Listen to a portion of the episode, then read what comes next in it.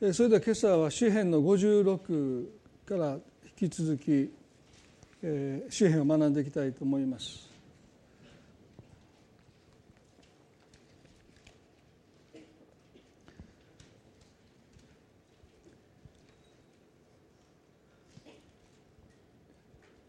まずあの副題と一節と二節をお読みしてその背景を今日ねご一緒に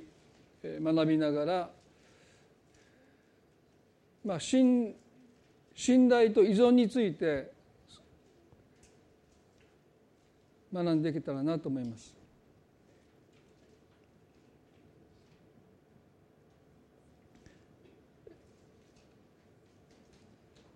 支援の56の少しあの最初飛ばしましてペリシテ人がガテでダビデを捕らえた時に神を私を憐れんでください。人が私を踏みつけ一日中戦って私を虐げます。私の敵は一日中私を踏みつけています。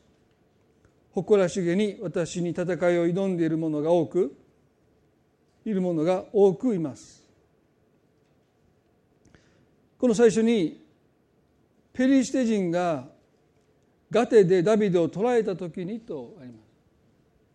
でガテというのはペリシテ人の領土ですからなぜそんなところでダビデが捕らえられたのかという疑問が最初に起こってきますね。そして一節二節で彼は人が私を踏みつけていると一節でも二節でも述べている。でこれ実際に彼の敵がダビデを踏みつけているわけじゃなくてあまりの圧迫感に彼の心が本当にもう踏みつけられてるかのような重圧を感じてるんですね。まあ息することすら苦しいそういう重圧が彼に重くのしかかってるんですね。ですから私たちがストレスを覚える時に呼吸が浅くなりますね。本当にリラックスしていないと私たちは呼吸を深くすることはありません。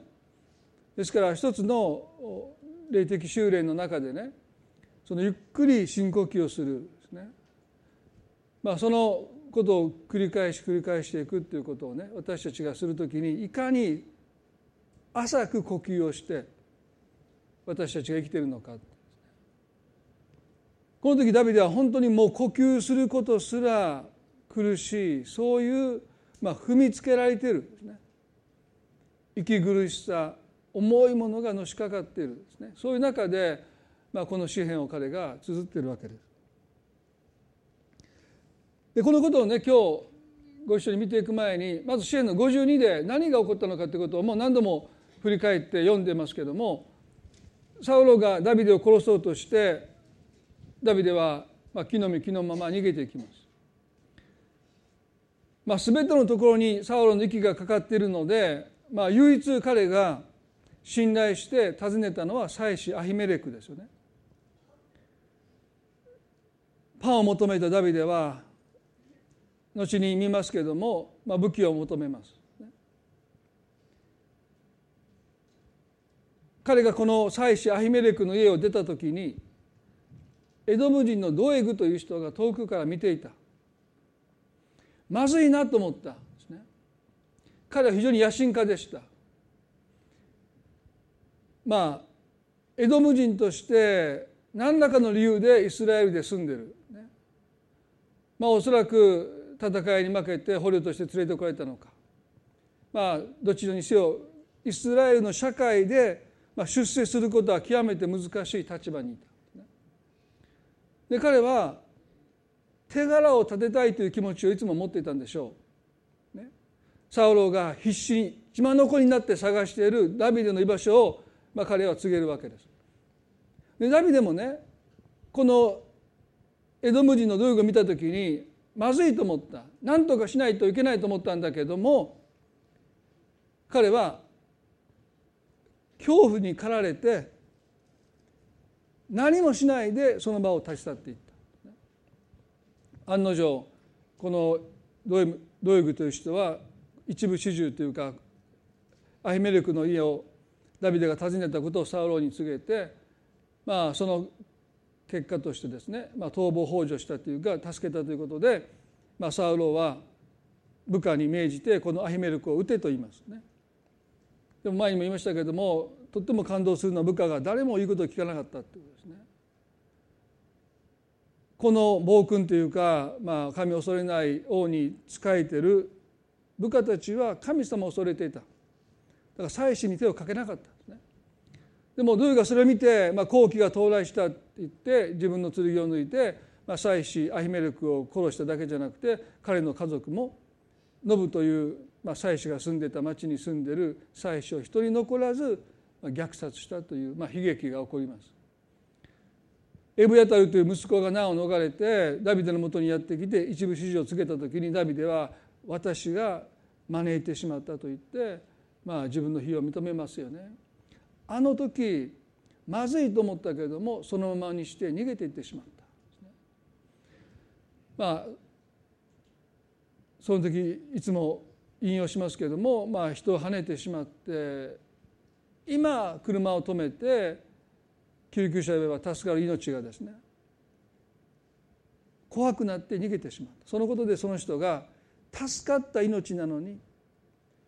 適切な処置を責任を果たさなかったということで亡くなってしまった、まあ、同じ加害者としての苦しみそれも過失の苦しみをダビデは背負うわけですよね。私のせいで私のせいでと彼は嘆きます。でそのことがあった後の出来事が今日見ていく出来事なんですけれども、まあ、そういうことを少し踏まえながらですねそういうことを経験した後のダビデですけれどもまずね、えー、第一サメルの21章の8と9で妻子アヒメレクの家を訪ねた時のことが記されていますね。第一サメル記の21の8と9でダビデはアヒメレクに言った。ここにあなたの手元に剣か槍か剣はありませんか？私は自分の剣も武器も持ってこなかったのです。王の命令があまりにも急だったので。最初言ったあなたがエラの谷で撃ち殺したペリシテ人ゴリアテの剣がご覧なさい。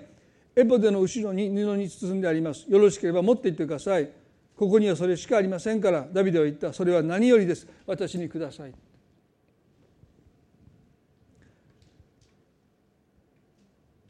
少年だったダビデが倒したゴリアテの剣に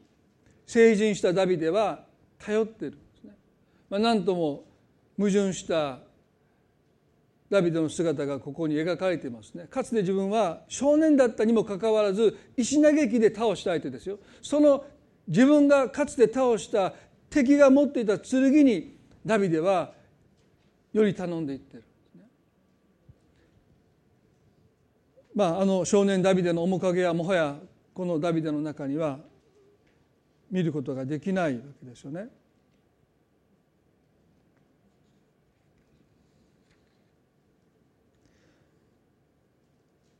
ダビデは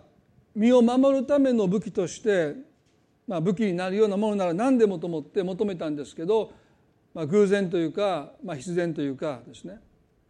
そこにかつて自分が倒したゴリアテの剣が戦利品として保管されていたんですね。そして彼はそれを受け取った。でこのことによって彼はある誤った方向に陥っていきます。自分の身を守るために求めたその武器を手にした時に彼の人生は少し狂い始めます2の10でダビデはその日すぐにサウロから逃れガテのアキシュのところへ行ったと書いてます。まあ、今日この一節をね特に取り上げて皆さんと信仰と依存の違いについて、まあ、考えていきたいなと思うんですね。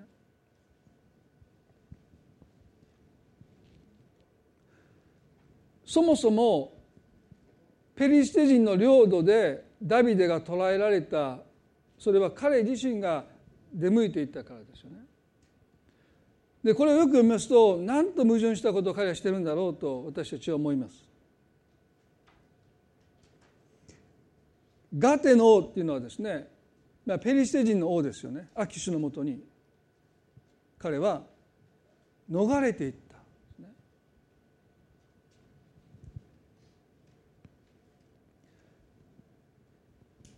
まあ、今日今見ましたように信仰とあるいは信頼と依存について、まあ、この箇所を通して教えられたいなと思うんですけども、まあ、特にですねこの信仰に対して批判的な人がいますね。でそういう人たちの一つの意見としては信仰とは弱い人が頼るものだという、まあ、皆さんもお聞きになったことがあるフレーズかもしれません信仰っていうのはそんなのは弱い人が頼るものだって、まあ、私もよく言われましたでもそういう人は信頼することあるいは信仰と依存と混同してます。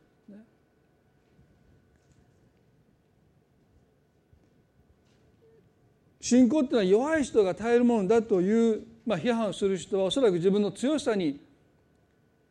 頼っている人だと思いますけれども信仰あるいは信頼と依存の違いが何かというとまあ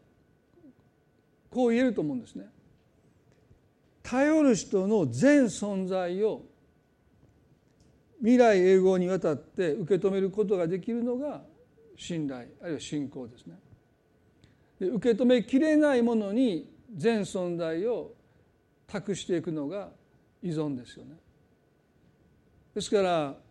本当の信仰とは私の全存在を未来永劫にわたって受け止めることができる方に全存在を託していくのが信仰であり信頼ですけれども依存というのはやがて受け止めきれなくなるものに自分の全存在を傾けていくより頼んでいくというのが依存です。でこのことを少し思いに片隅に置きながらですねお聞きしていただきたいんですけどイザヤの2の22では神様がイザヤを通してこう言いましたね。有名な歌詞ですけれどもイザヤの2の22で「鼻で息する人間を頼りにするなそんなものに何の値打ちがあろうか」と言いました。ちょっと辛辣なね、えー、厳しい言葉に聞こえますけれどもでも裏返せば神様はなぜ私により頼まないのかといつもいつも嘆いておられる。なぜ鼻で息する人により頼むのかなぜ私により頼まないのかということが神様の嘆きです。それはイスラエルの歴史を通してそして今日まで神様の嘆きですね。なぜ鼻で息する人に頼るのか皆さん私たちはね数分間息をしなければもうこの世に存在しない、死んでしまいますよね。昨日まで元気だったのにということをよく聞きますけど昨日までじゃなくてつい5分前まで元気だったのにわずか5分で数分で人は変わり果てた姿になってしまう、昨日まで元気だったどころじゃないんですよ。つい今まで元気だったのに変わり果てた姿になってしまう、まあ、私そのことをね、まあ、父の死を通しても、まあ、思い知らされましたし、まあ、それは9歳の時ですよね33歳の父が山で祈りながら、えー、帰らぬ人になって遺体となって運ばれてきた時の対面した時はですね、まあ、本当に大きなショックを覚えましたね。でその次に私がそういう経験をしたのはとっても私が、まあ、二十歳前後の時ですね他の教会の方だったんですけども、まあ、いろんな集会で会うたびに声をかけてくださって励ましてくださったね吉田さんっていう人がいるんですね。でかなりすごいもう背の180ぐらいある方でもうすごくねなんかもう熊のプーさんみたいな人ですね。ごっついけどまあ優しそうな人ででよくね豊田君豊田君って言ってまあ、手紙をくださったり励ましてくださって私がアメリカの進学校に行こうとした時なので、まあ、本当に応援するよって言ってもう本当に励ましてくださった方がですね、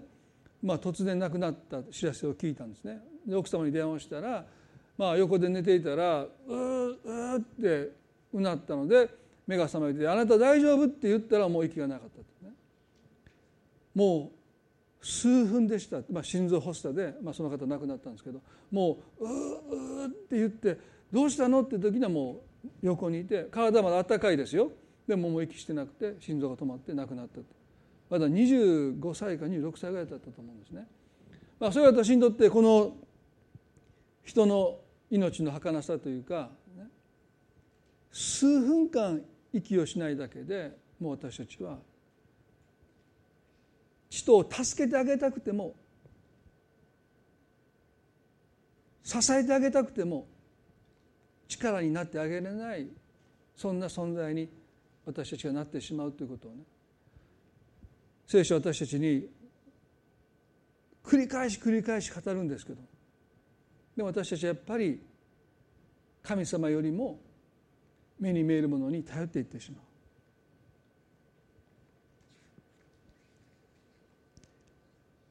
この信仰と依存という問題は絶えず私たちが直面する、まあ、霊的な問題ですよね。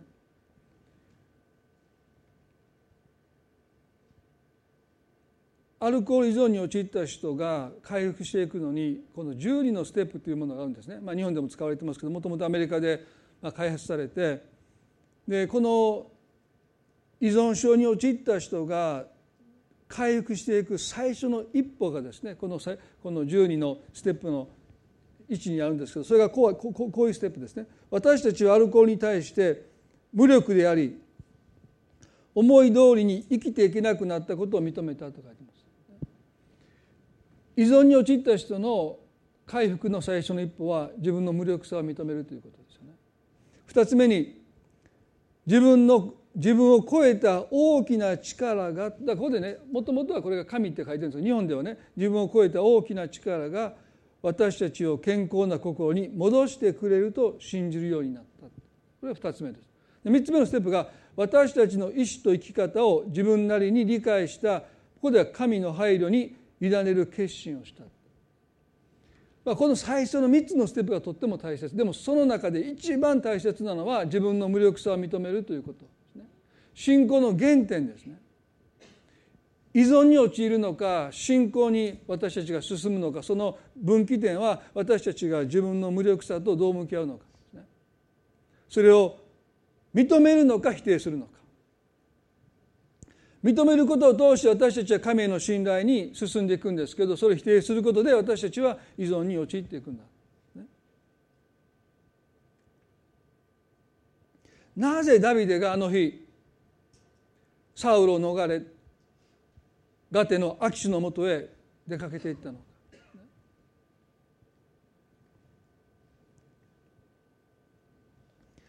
どう考えても矛盾してますよね。どうしてかというとサウロはダビデを殺そうとしましたけれども基本的には殺意を抱く根拠はないんですね。あるとすれば嫉妬だけです。でもダビデはサウロに対して何も罪を犯してない何もサウロを脅かすようなことをしていない企んでもいないんですね全く彼は無罪です。ねでもガテのアキシュにとっては彼はかつて彼らの英雄を殺したという自分たちが最も誇りを持っていたこの英雄ゴリアテを少年だったダビデが打ち倒して首をはねてその戦利品を持って帰ったということに対して彼らはずっと恨みを抱いている。いつかこのゴリアテのあだを打ちたい。でそんな恨みを持っているペリシェ人をアキシュのもとになぜ彼はのこのこ出かけていったのか。そして捕まったのか。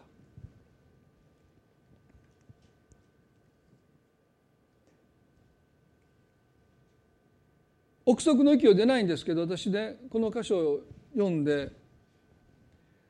どうしてこんなことをしたのかなって。まあでもその後の彼の行動を見てますとですね。まあこれは私の勝手な憶測なんで、ね、聖書がそれを言ってるわけじゃないのでまあ軽く聞いていただきたいんですけども。彼はね武器を求めた時にかつて自分が倒したゴリアテの剣を受け取った時にね最初は護身用に武器を求めたんだけど彼はこれを使えるなと思った。これはもう偶然と思えない。もしかしたらこれはもう私にとってもうチャンスが訪れた、でこれをもってペリシテ人のアキシのもとに行ってこれを献上すればきっと私を優遇してくれる。きっとその地に住まわせてくれる。そう彼はどこかで思ったんじゃないかな。まあでも条件は自分の正体がばれないということですよ。身分を隠してこのペリシテ人たちがいつの日か取り返そうとした英雄の剣をもし私が献上するならば彼らはきっと私を手厚く歓迎してくれだろう。そういう、まあ、淡い期待ありっこないんですけどそんなこと起こりっこないんですけども剣に頼ったダビデはますます儚い望みにしがみつくようになっていくんです。神様への信頼から離れれば離れるほどそれがいかに儚い望みであっても私たちはそれこそが私を助けてくれる。どう考えたって彼の考え方はおかしいですよね。でも神様以外のものに私たちが頼り始めるともうそれが私を支えきれないそれが私を救えないということが重々分かっていたとしてもそれに私たちがのめり込んでいってしまう。彼は正体がばれないということもねちょっとありえないですよね。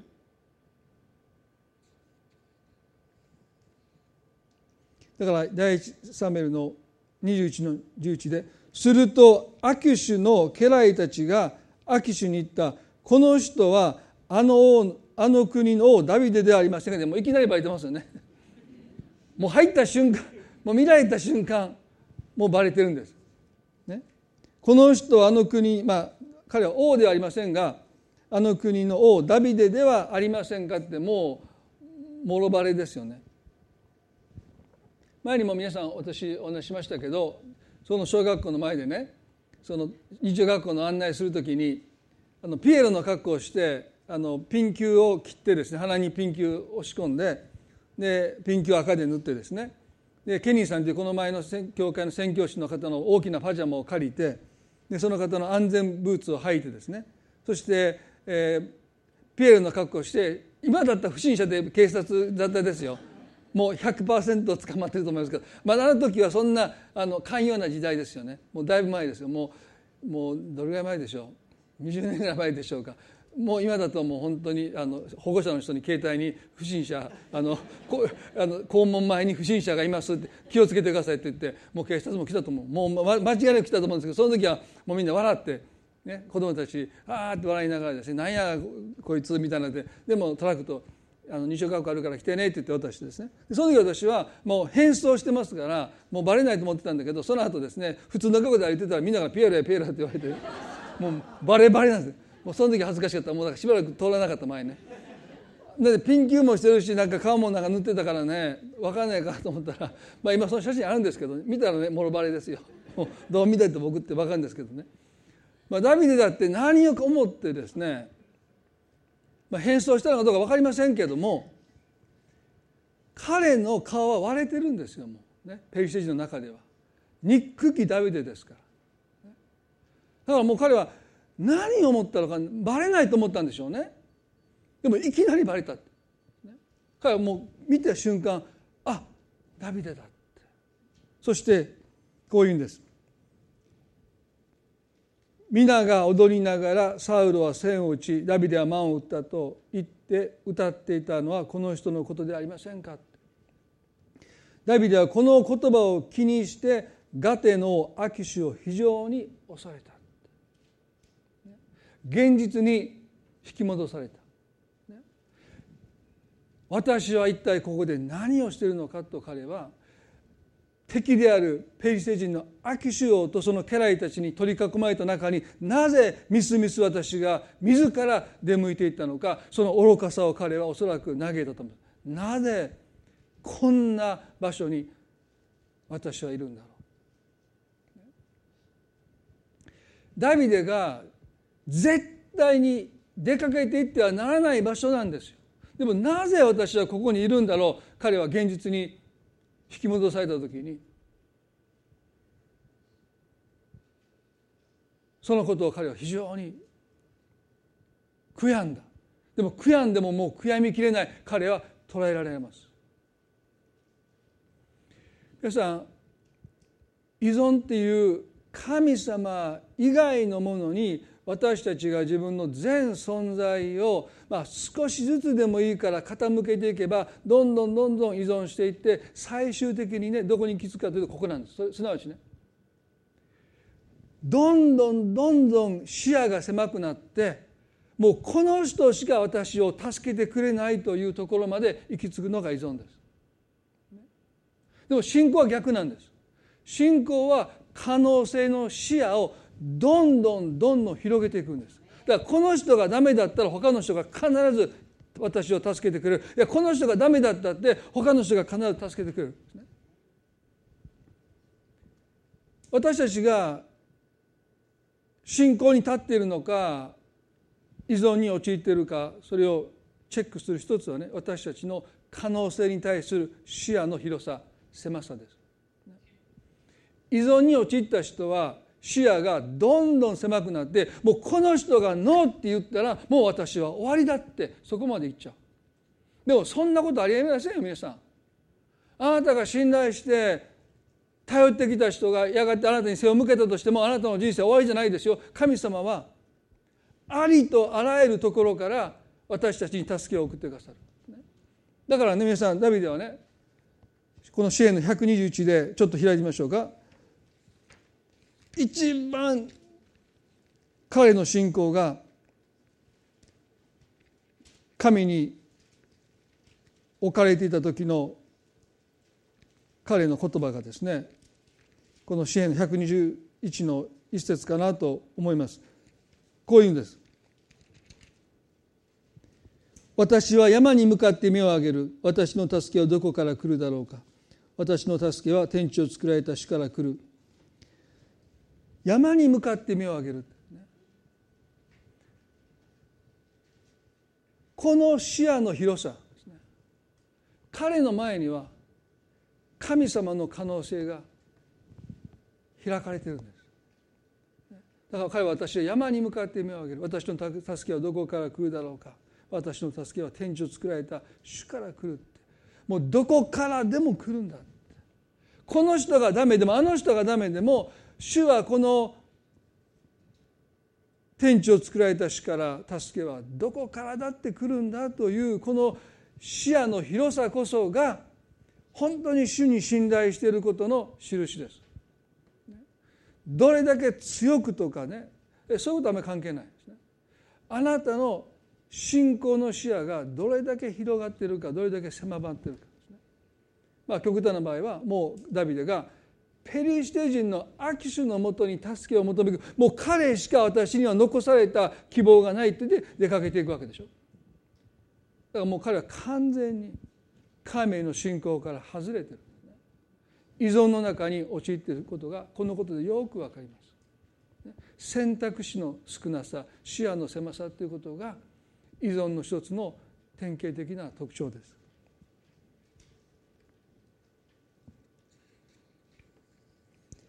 2つ目にね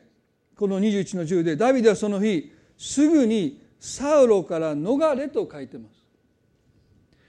ですから依存の一つの特徴はですね逃避ですよね。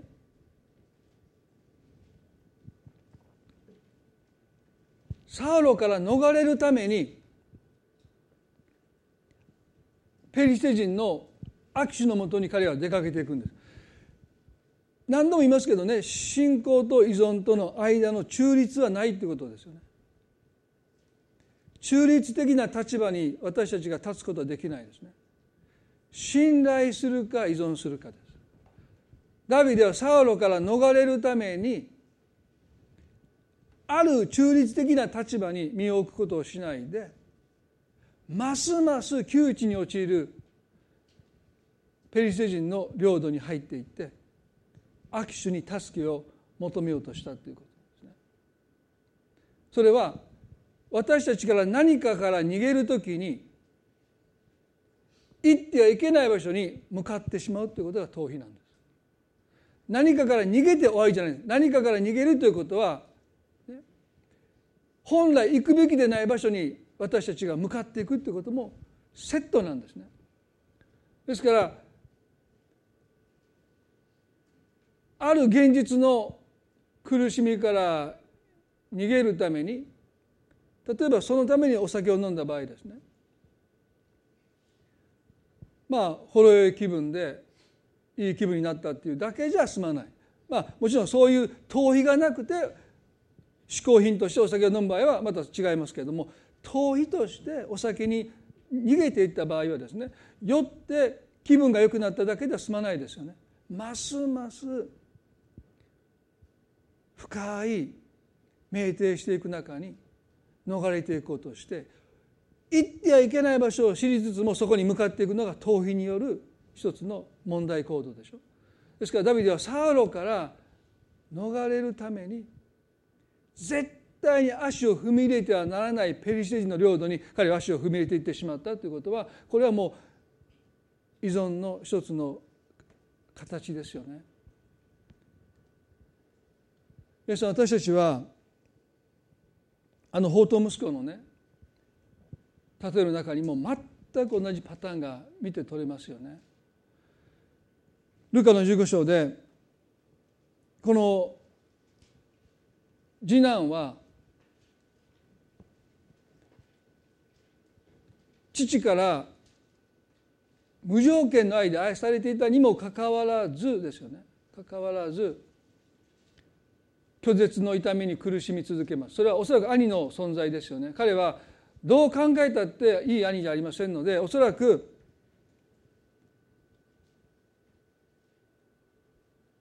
父の愛を歪めてこの弟に伝えてたんじゃないかなと思います。あのエルカナというサムエルの父になっていく人にねペニンナとハンナがいましたけどもハンナに子がいなかったって。陰でエルカナというあのペニンナがですね意地悪をして意地悪をして、ね、そしてハンナは非常にもう心病んでいくですね、まあ、同じことがおそらくこの兄弟の中でもあったんじゃないかと勝手に想像します。ね、帰ってきた息子を迎えた父の愛を考えるとですね弟が拒絶に苦しむなんてのはありえないんだけども兄の存在その存在を介して歪んだ形で父の愛を理解していた弟はですねもうその場でその痛みに耐えきれなくなって父に財産を求めてそれを受け取ったら聖書ね遠い国に旅立ったと書いてますね。これが逃避の一つの典型的な行動ですね。遠い国に行かなくていいんですよ。財産もらって横に住んだらいいんですよ。でしょ？で困ったら家行けばいいんですよ。お父さんまた何かちょうだい。わざわざ遠い国に誰も知らないそんな場所になぜ彼が行ったのかというと拒絶の痛みから逃れるためですよね。そして彼は遠い国に行ってそしてその痛みを紛らわすために湯水のように快楽を求めます。これも一つのパターンですね。拒絶の痛みに苦しむ人は快楽で紛らわそうとしてでも使っても使っても湯水のように使っても彼の魂の痛みは癒えることがありませんでした。そしてやがて底お金が底をついた時に、まあ、大飢饉があります。食べるものに困った彼は散々おごってあげた友達がよくしてくれるだろうと思ったんだけれども誰も彼を受け入れてくれない。その中で彼はねある人に頼っていく、ね。まあ、ルカの15の16で彼は豚の食べるあごめんなさい15でそれでその国のある人のもとに身を寄せたところその人は彼を畑にやって豚の世話をさせたと書いてます。まあ、聖書はこれを意図的にね、まあ、あの例え話ですから豚の世話をさせたということは一つの意図があるわけでしょ。でなぜユダヤ人の彼にこのある人外国の人は汚れた生き物として糧を得るために従事する仕事じゃなかったんですよ豚の世話をするってことはね。違法人の仕事でしただからユダヤ人たちは豚の世話をしなかったわけですけれどももう彼はそんなこと言ってれないんです。ね、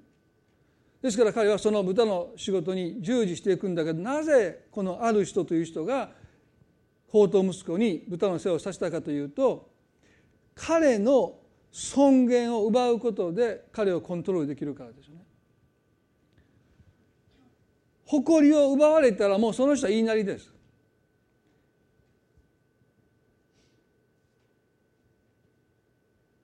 多くの人がなぜ言いなりになっていくのか支配されていくのかコントロールされるのかそれは誇りを踏みにじられてもはやもう誇る者の人が奪われたならばもう言いなりになっていってしまう。支配の構図がよく描かれてますね。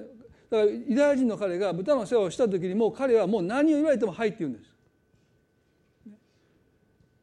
ノーと言わないといけないことにノーが言わなかったらもうその人は全ての要求に対して従っていきますこれが依存の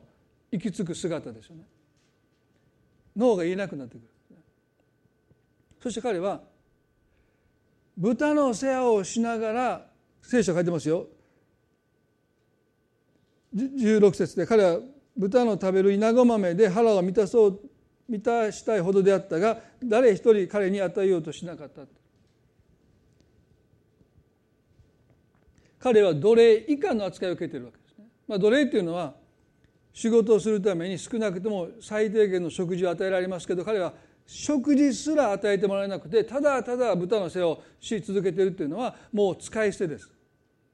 だから奴隷以下の扱いを受けていながら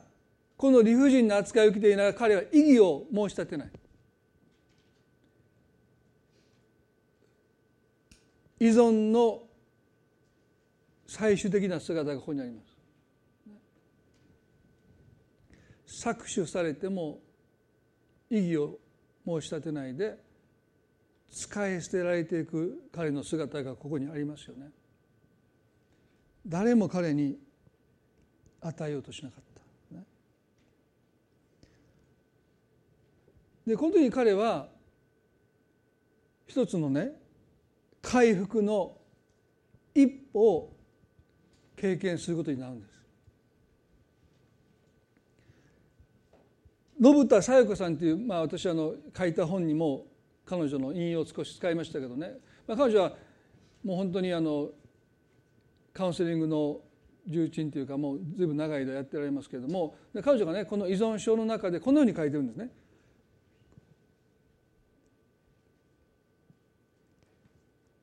この存在の核に触れるような体験圧倒的現実に潰されるような経験が底つきというものではないだろうか。だからこの底とはどん底ではなく海中深く沈んでいってコツンと音がして確かめられるような底なのだと思うと。まあ少し難しい表現ですけれども人はどこかで底つきもういわば無力ああ私はもう全く無力だということをもう認める瞬間その瞬間が訪れた時にようやく回復へ向かっていくんだと。彼はね豚の食べてる稲子豆に手を出そうとしたその瞬間彼にとっての底つきの経験です何か彼の心でねコツンと音が鳴ったんでしょうねああだから彼はこの次ね私はここで飢え死にそうだと言いましたそしてようやく彼の足は父の上に向かっていくわけです。私たちもいくら言ったって人は時には聞いてくれませんよね。でもそれはねこの底つきの経験を本人がしない限り。叱ろうが怒鳴ろうが、ね、もう強制的に連れて行こうとしてもダメなんですね。この彼女がねこの本の中でねアルコール依存症に陥った人の最大の特徴はみんな威張ってるって。すごいですね。みんな威張ってる。俺に限ってそんなもんやめようと思ったらいつでもやめれるって。なんで威張んのって。でもそれはどこか自分の弱さを隠してる。でもそういう人が底つきを経験する。何か自分の中で本当に自分が無力だということを本当に思い知らされた瞬間に人はようやく回復していく。だから彼女はねその瞬間が来るまで待たないといけない。でも多くの人はその瞬間来る前にもう叱って怒鳴って、ね、もうその人の心をもうズタズタにするようなことをしてですねなんとか助けようとするんだけど、ね、この底つきの経験自分の無力さを認めるという経験。ダビデはなんで俺はここにいるんだというですねあの法と息子が私はここで飢え死にそうだと言った。まあそういう経験をするわけですなんで私はこんなところにいるんだって、俺は一体何をしてるんだって。ダビデはそこで非常に悩んだんですね。でも彼が取った行動は第2第1サメルの21の13でそれでダビデは彼らの前で気が違ったかのように振る舞い捕らえられて狂ったふりをし門の扉に傷をつけたり髭によだれを流したりしたと書いてます。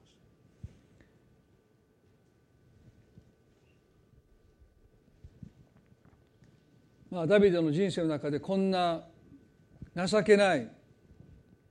アブシャロムに命を狙われて裸足で逃げた時も情けないですけどまた別の意味でですね敵の憐れみにすがっているダビデの姿がここにあります。かつて彼は少年だった彼はですねたった一人でゴリアテに向かっていった彼がですね今や気が触れたふりをしてよだれを垂らしながらこんな男を真剣に扱うなんて価値がありませんよってこんなくだらない男のためにどうぞ剣を抜かないでくださいって、あなたの剣が汚れますって、ね、こんな男追い出してくださいってそんなふうに思ってもらいたい、ね、もう仇討ちがバカバカしくなるほどにお前など殺す値打ちがないって思ってもらうために必死になって演技してるんですよ。神様に信頼しないで剣に頼って行き着いた場所が敵におな憐れんでもらうことによって助かろうとしているダビデの姿がそこにあります。そしてね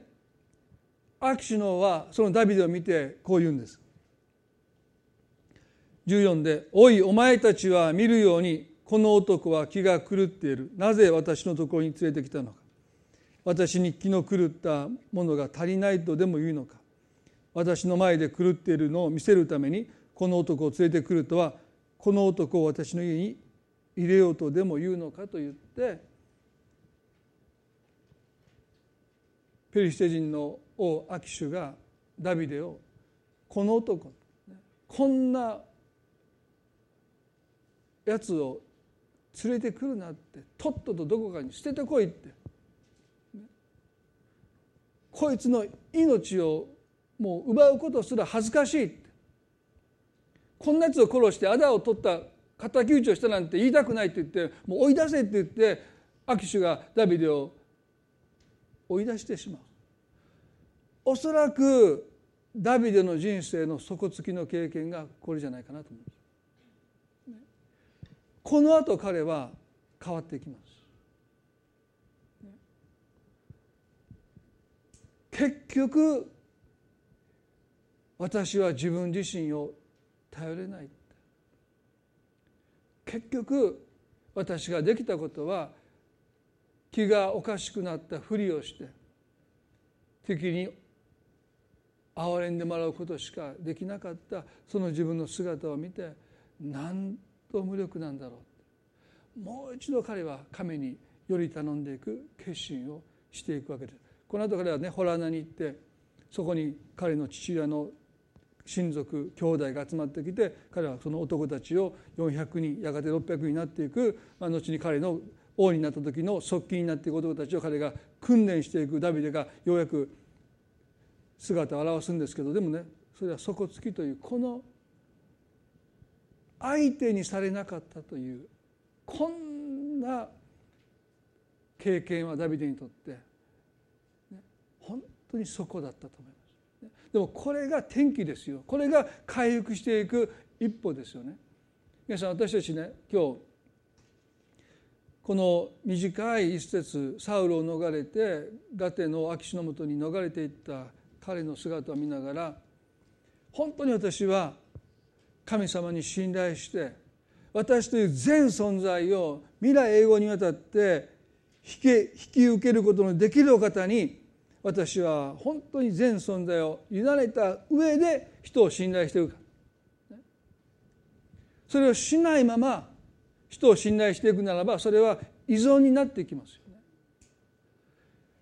全存在をもうこの方にお任せした上で生きていくために私たちは人を信頼すべきなんですけどそのこのことをちゃんとしてればですね皆さん私たちは人を信頼しても依存にならないんです。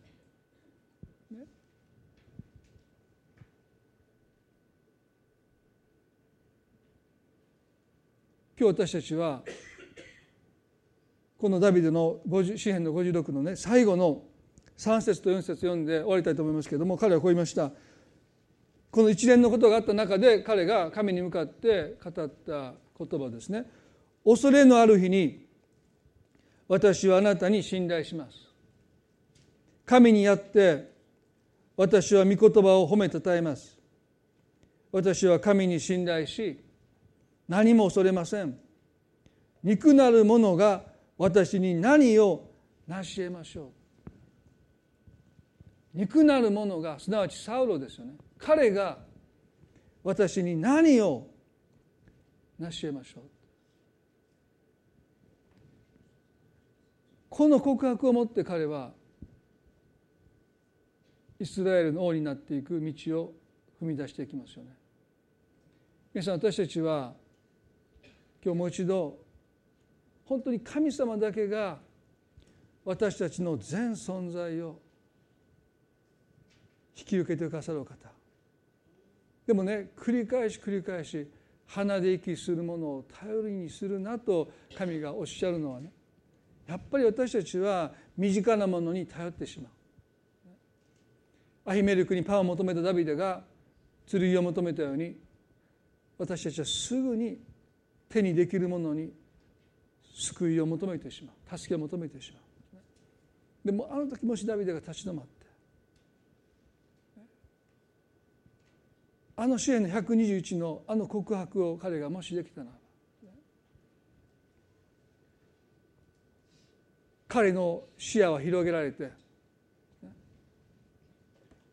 また別の歩みを彼はしたんじゃないかなと思うんですけどもうこの時のダビデは視野がもう本当に狭まってペリシテ人の握手しか私を助けてくれないって言って出かけていく皆さんどうでしょうか？皆さんの信仰の視野は限りなく広げられているでしょうか？この人がダメでも神様は必ず他の人を通して私を助けてくれるんだ。この人が私を裏切っても私を必ず支えてくれる人が必ず備えられるというその確信を持ってその可能性の視野が広げられて今歩んでおるでしょうか。それとも一人の人にもう私たちの視野が釘付けになってその顔色を見ながらこの人に嫌われたらもう私はやっていけないってそんな強い依存の中に陥っていることはないでしょうか人を信頼することと人に依存することの違いはたとえこの人が私を裏切っても大丈夫だという平安を持って確信を持って豚の世話をしようと言われてもノーと言える銃を私が持ってるかどうか。いやこの人にもうダメだと言われたらもう私行くところがないと思うのか。いや豚の世話やりませんって言ってノーと言えるのか。でも彼は言えなかったですね。この人に嫌われたらもう僕には行くあてがないって言って豚の世話をしていくんですね。ノーと言える自由ですね。この人じゃなくても大丈夫だというゆとりですよね。私は山に向かって目を上げる。私たちの神様は私たちが思う以上に大きな偉大なお方だということをもう一度覚えてこの方に信頼をもっと委ねていきたいなと思います。一言祈ります。恵み深い天の地の神様私は山に向かって目を上げると私の助けはどこから来るだろうか。天地を作られた主から来る。ダビデは追い詰められていきます。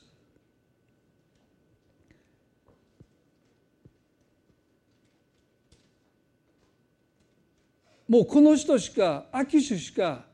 頼れないって。そんなはずがありません。このあとたくさんの人がダビデのもとに集まってきてその数400人と聖書は書いてます。これだけの人がダビデと運命を共にする覚悟をした人たちがこんなにもいた。なのにわざわざ彼はペリシェ人のアキシのもとに助けを求めていく。なんと視野が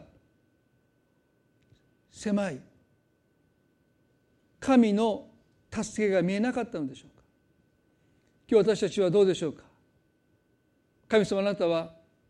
いかなるところからでも私たちを助けるために人を送ってくださる。助けを差し出してくださる。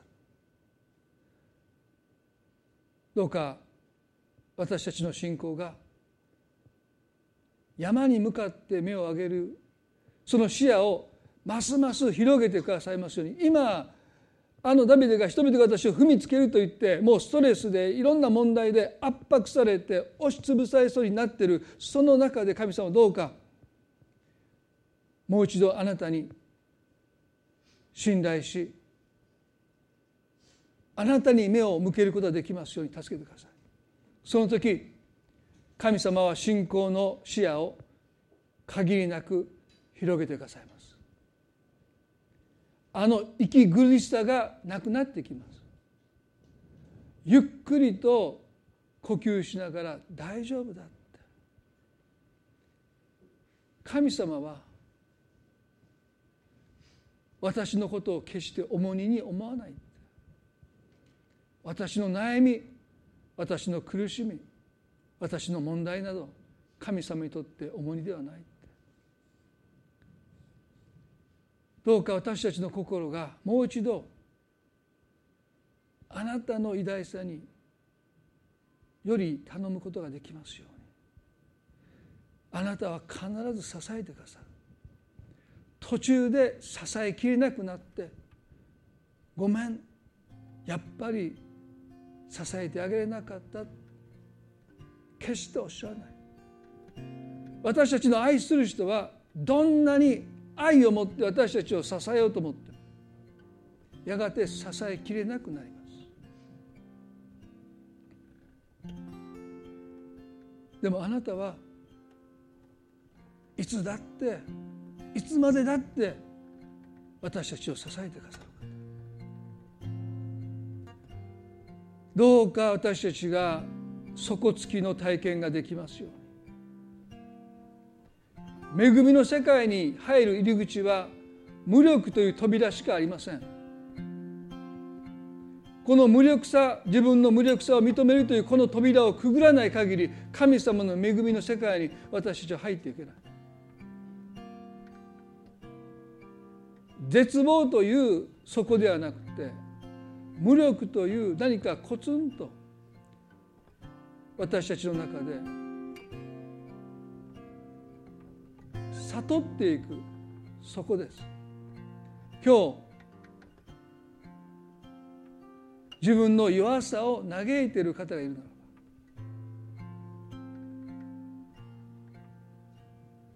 自分の無力さを認めることができるように神様を助けてください。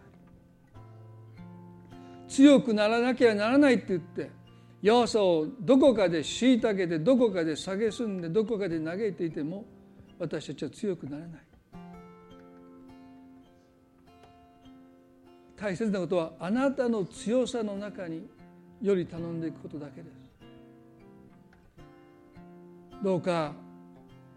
あの法と息子が我に帰ったようにダビデが自分の姿に目が開かれていったように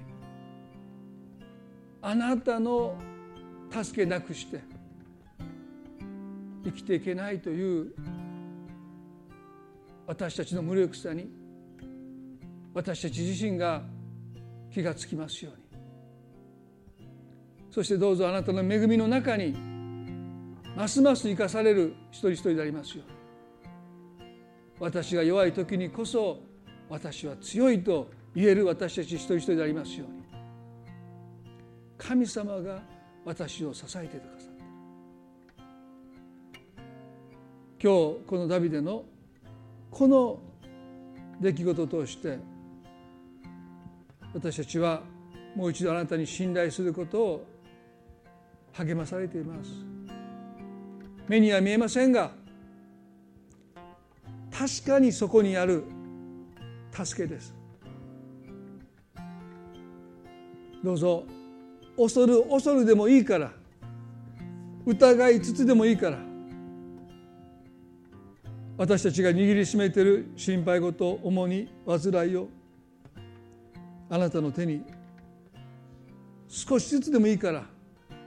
託していくことができますように頼っていくことができますように抱えている問題抱えている悩み抱えている苦しみを少しずつでもあなたに開いていくことができますように。どうぞ助けてください。神様この1週間悩みの中でさらに多くの気づきを私たちに与えてくださってはっきりとした音でコツンと底つきの経験を私たちができますように。それは惨めでもなく卑屈になる経験でもありません。恵みの世界に入っていく入り口です。どうぞ一人一人を導いてくださるように祈ります。神様どうぞこの場におられるまたお人々の上にまたそのご家族の上に神様の祝福が等しく注がれますように。どうぞ覚えてください。この礼拝を感謝し愛する主イエスキリストの皆によってこの祈りを見舞いにお捧げいたします。それではご一緒に立ち上がって賛美を捧げたいと思います。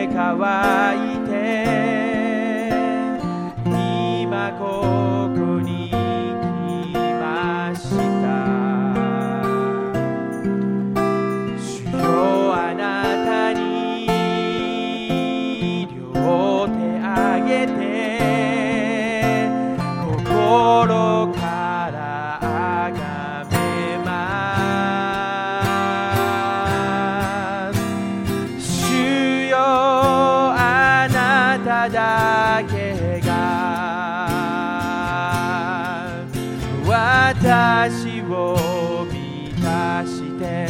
くださる方主よあなただけに賛美の歌を捧げます。主よあなただけが主よあなただけ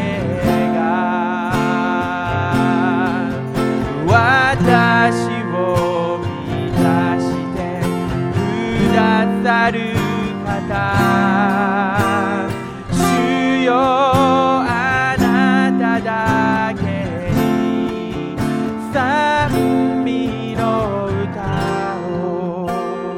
捧げ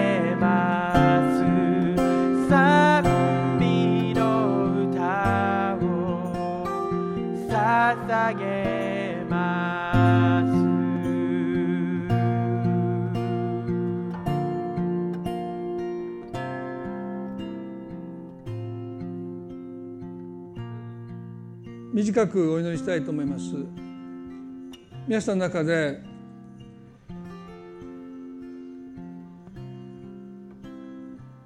自分が今何かに依存してるな何かから逃れるために行ってはいけない場所にのめり込もうとしてる。それはとっても狭い世界です。もうそこにしか望みがないとあなたを納得させる。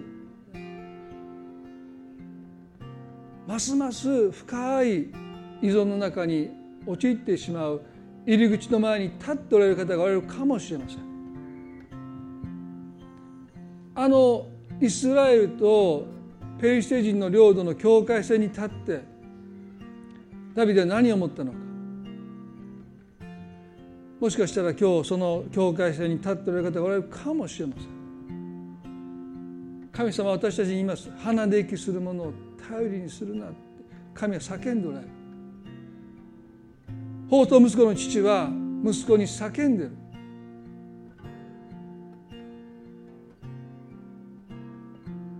その叫びが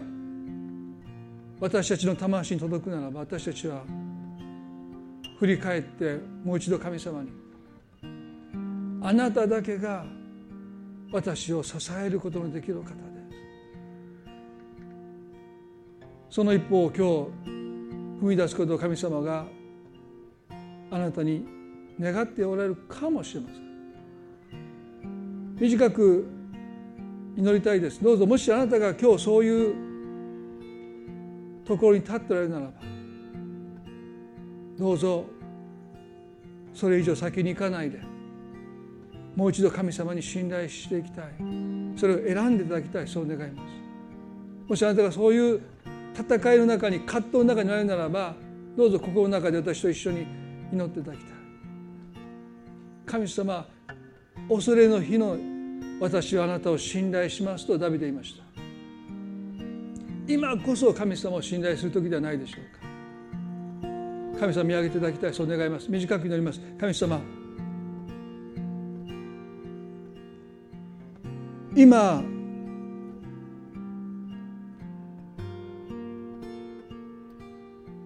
あなたに信頼する決心をどうかできるように助けてください。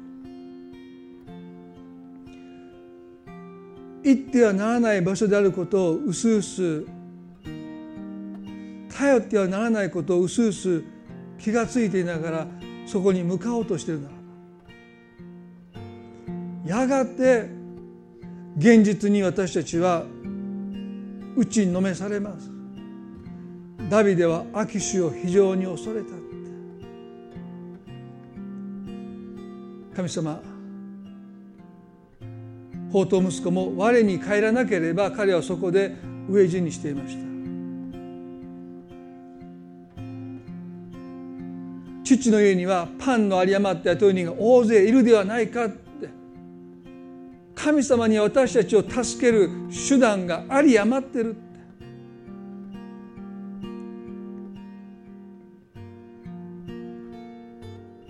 あなたのもとに